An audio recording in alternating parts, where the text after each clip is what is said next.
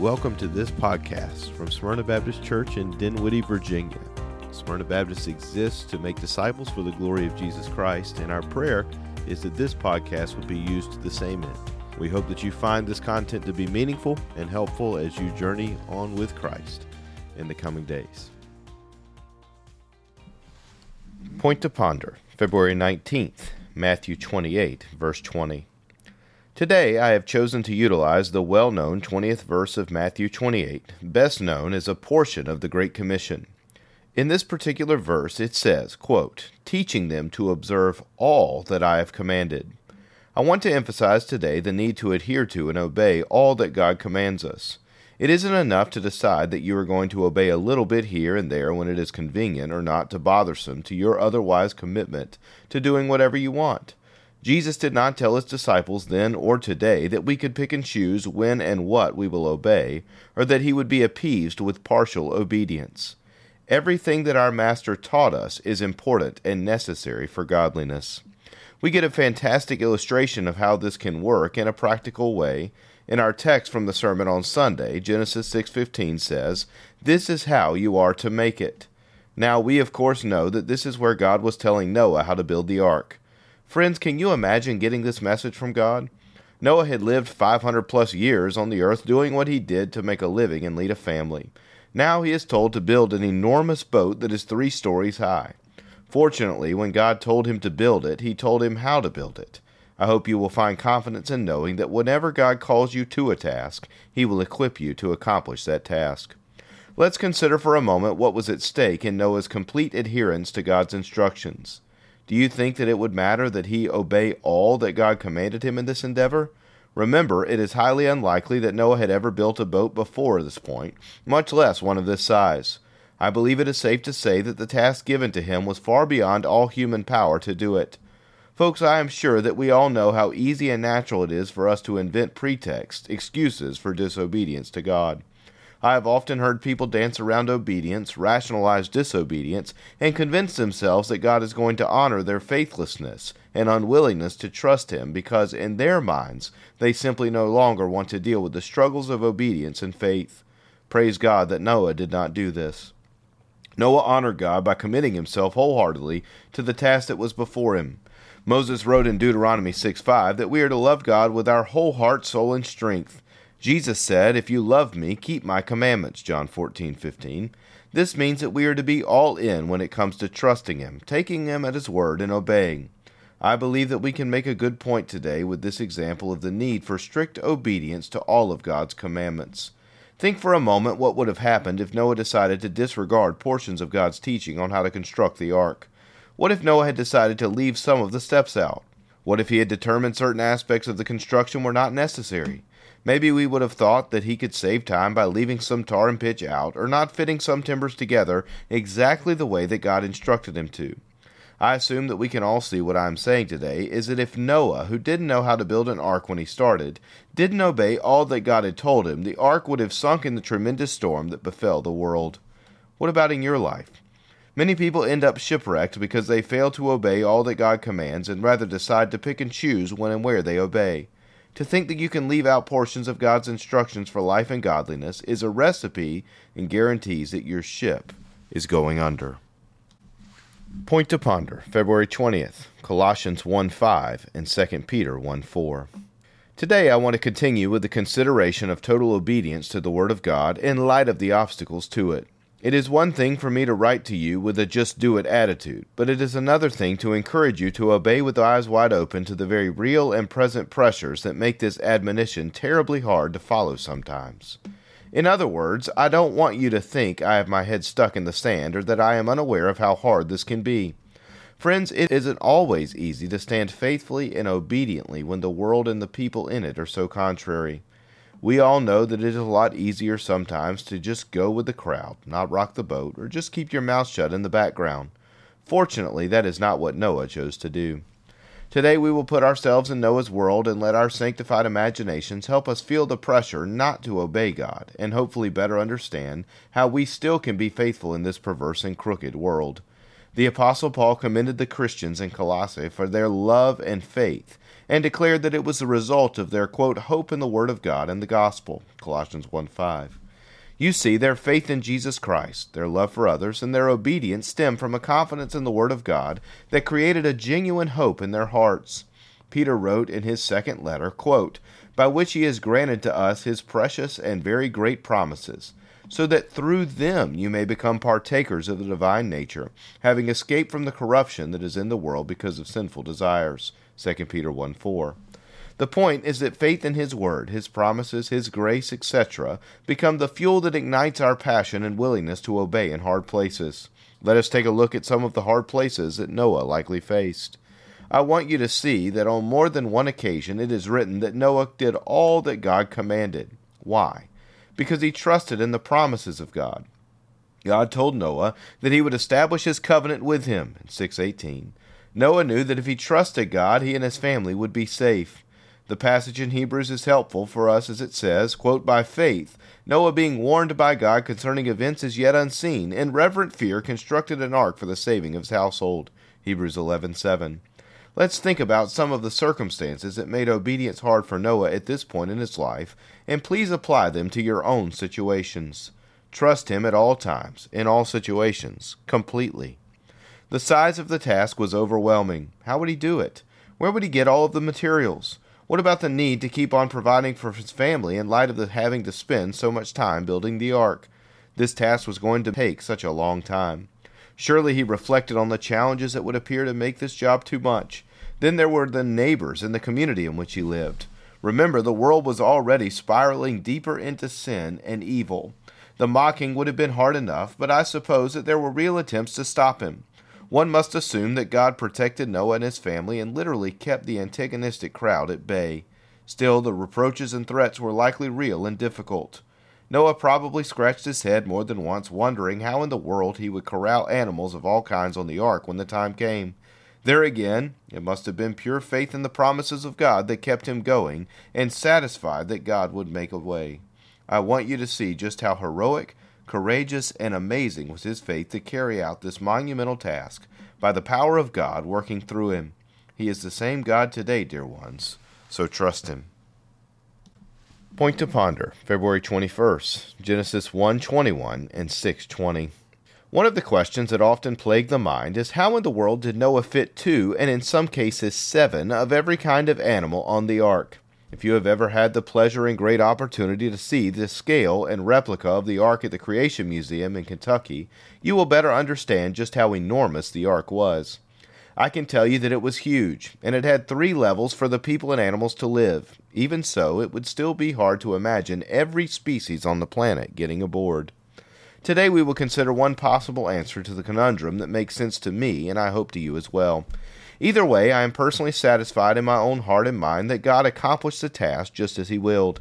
I have no doubt that every being that God wanted spared through the flood was indeed kept alive for future procreation, and some for the sacrifice once they could get off the ark. The question was addressed at a lecture that Joanna and I had attended when we had the privilege of going to the Creation Museum ourselves. I will try to recall what I can for today's point to ponder to provide a possible answer to our question. Instead of using the word species, the Bible uses the word kind in Genesis one twenty-one, where it is recorded that God created plants and animals according to their kind. Then in Genesis six twenty, we see that the word kind is used again when God tells Noah to bring the land-dwelling animals of every kind onto the ark. A simple rule of thumb is that if two animals can successfully breed, they are of the same kind. So you will never see a dog successfully breed with a cat or a cow with a horse. However, you can see a zebra and a donkey. As a matter of fact, at the Creation Museum's petting zoo, they have an animal they call a zonkey. It is the offspring of a zebra and a donkey, and a zorse, which is, you guessed it, the result of a zebra and a horse. What you will never see is a dat, the result of a dog and a cat, because they are not of the same kind.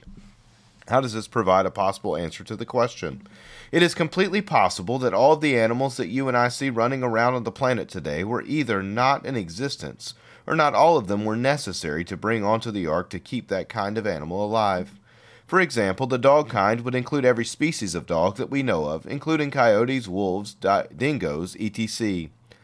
The same thing would be true regarding chickens, for example. What we can surmise is that every kind of animal on the planet today had at least two ancestors on the ark.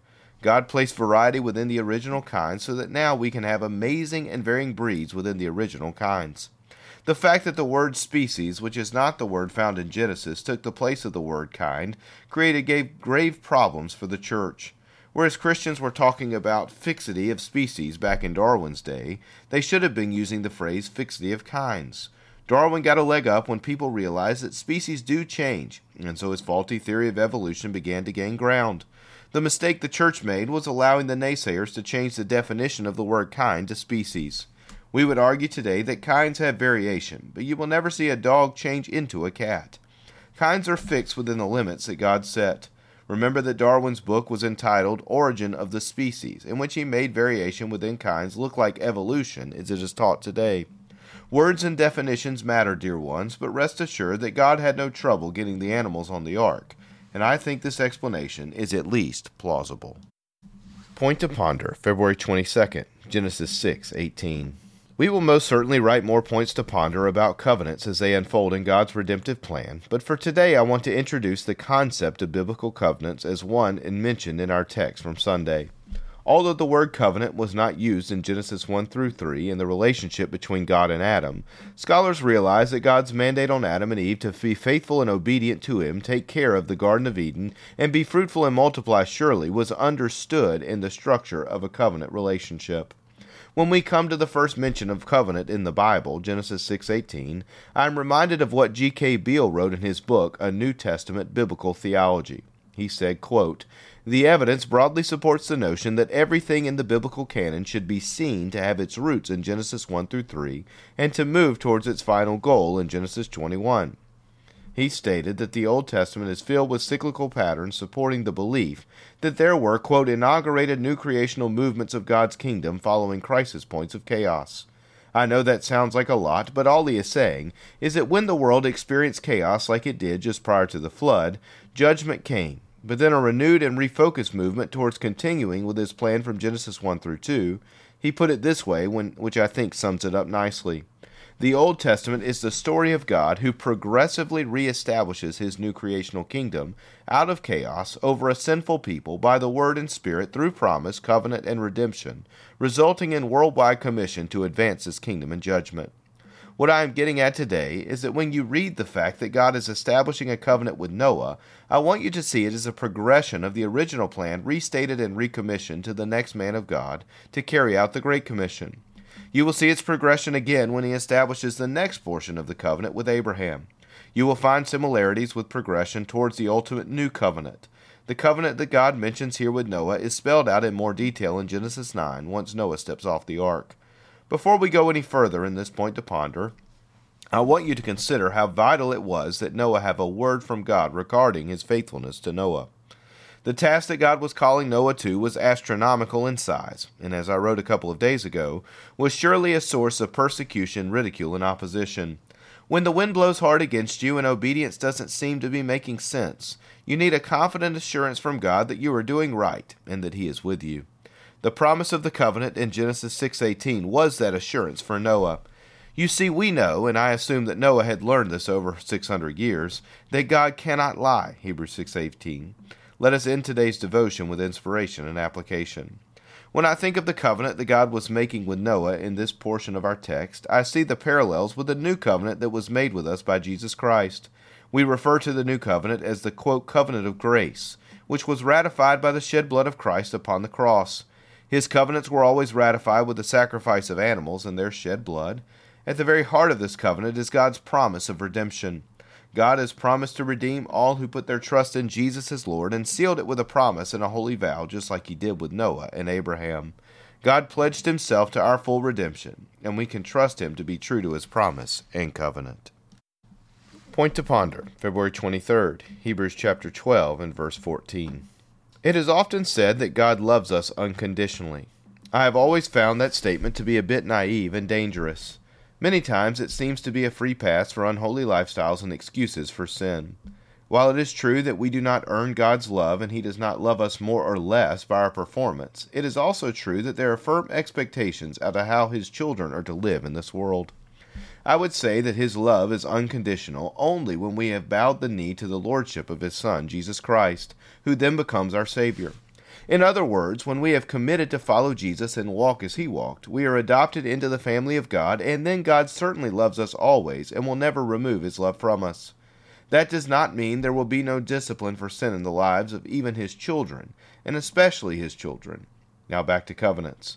God's relationships with his people are structured around covenant. Many tend to think of covenants as contracts, and there certainly are some similarities. Contracts are typically binding agreements made between two parties who are often in equal positions. A covenant is an agreement, however, in the Bible in which two parties are not of equal standing. Biblical covenants usually involved a king and his subjects. There were never any negotiations between the two. The structure of the covenants are typically, first, there is a preamble, which would name the parties involved. In the Bible, it would go like this: I am the Lord your God. He is the king, and we are the subjects. The next element is called the historical prologue. It is the section of the covenant that would detail why the king should be honored with servitude and obedience. An example would be when God says, I led you out of Egypt with a strong and mighty hand. The reason their adoration and honor is warranted is because of his grace and mercy towards him and his actions. The next section would detail his expectations of those whom he rules. The Ten Commandments are a good example of this section of the covenant. The king would tell the subjects his expectations as to how they are to live in his kingdom. So you see, the biblical pattern of covenants does not contain a shred of evidence that our relationship to God is one with no expectations or consequences for disobeying him and breaking the covenant on our part. The final part of the covenant would list the details of the blessings for obedience and the curses for disobedience. A great example of this is found in Deuteronomy twenty-eight, where we are told that obedience would bring his blessings and favor, while disobedience would bring curses upon his people. I know I am writing from an Old Testament period, but please know that our call to holiness is not less emphatic, but more in the New Testament. This pattern is evident in God's covenants with Adam, Noah, Abraham, Moses, David, and even the covenant between Jesus and his church. In biblical times, covenants were ratified in blood, as I stated yesterday. It was normal for both parties to pass through cut-up animals, signifying their agreement with the terms of the covenant. You might recall that in the covenant with Abraham, only God passed through the sacrificial animals, indicating that the keeping of the covenant was going to be wholly dependent upon his faithfulness and not Abraham's. We can praise the Lord today that Jesus Christ shed his blood to ratify the new covenant with his bride and sealed us with his Spirit. Point to ponder, February twenty-fourth, Genesis chapter seven and verse sixteen, and Matthew twenty-five, verses ten to thirteen. Decades had passed since God told Noah to build the ark. Some say as many as a hundred years, but I do not believe you can necessarily make that assertion based on the scriptures. We cannot know exactly when Noah began to build the ark after his five hundredth birthday. We also know that if Genesis six three is referring to one hundred twenty years before God would bring the floodwaters upon the earth, we still can't know when Noah began construction. It is a fair estimate to say he worked on it for decades. Now that is not actually the point to ponder today. As we wrap up another week of Points to Ponder, I want you to see both the compassionate patience of our God as well as his commitment to final judgment. In our text from Sunday, we are told that Noah, his family, and all the animals boarded the ark as God instructed, and then we get the extremely powerful words, and the Lord closed the door behind them. From a purely practical standpoint, it would have likely taken the strength of the Lord to do it, as the door was massive inside. From a theological standpoint, it would also require the sovereignty and power of the Lord to close the door.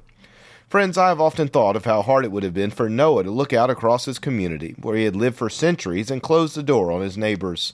Even though many had probably treated him poorly, being a righteous man of God, it is easy to imagine Noah as a man with compassion and pity towards them. He had preached with word and deed for more than a hundred years, hoping that they would obey God, and now the door was closing. On the other side of that door, there would soon be fear, panic, desperation, and heartache as husbands saw their wives washed away by the torrents of rushing water and children swept into the abyss. Noah would know that this would be the end of humanity outside of the ark, and I assume it would have been nearly impossible for a mere mortal to look upon his fellow man and shut the door. He didn't have to, because that ability and right belongs only to our sovereign God. He is creator, sustainer, and judge.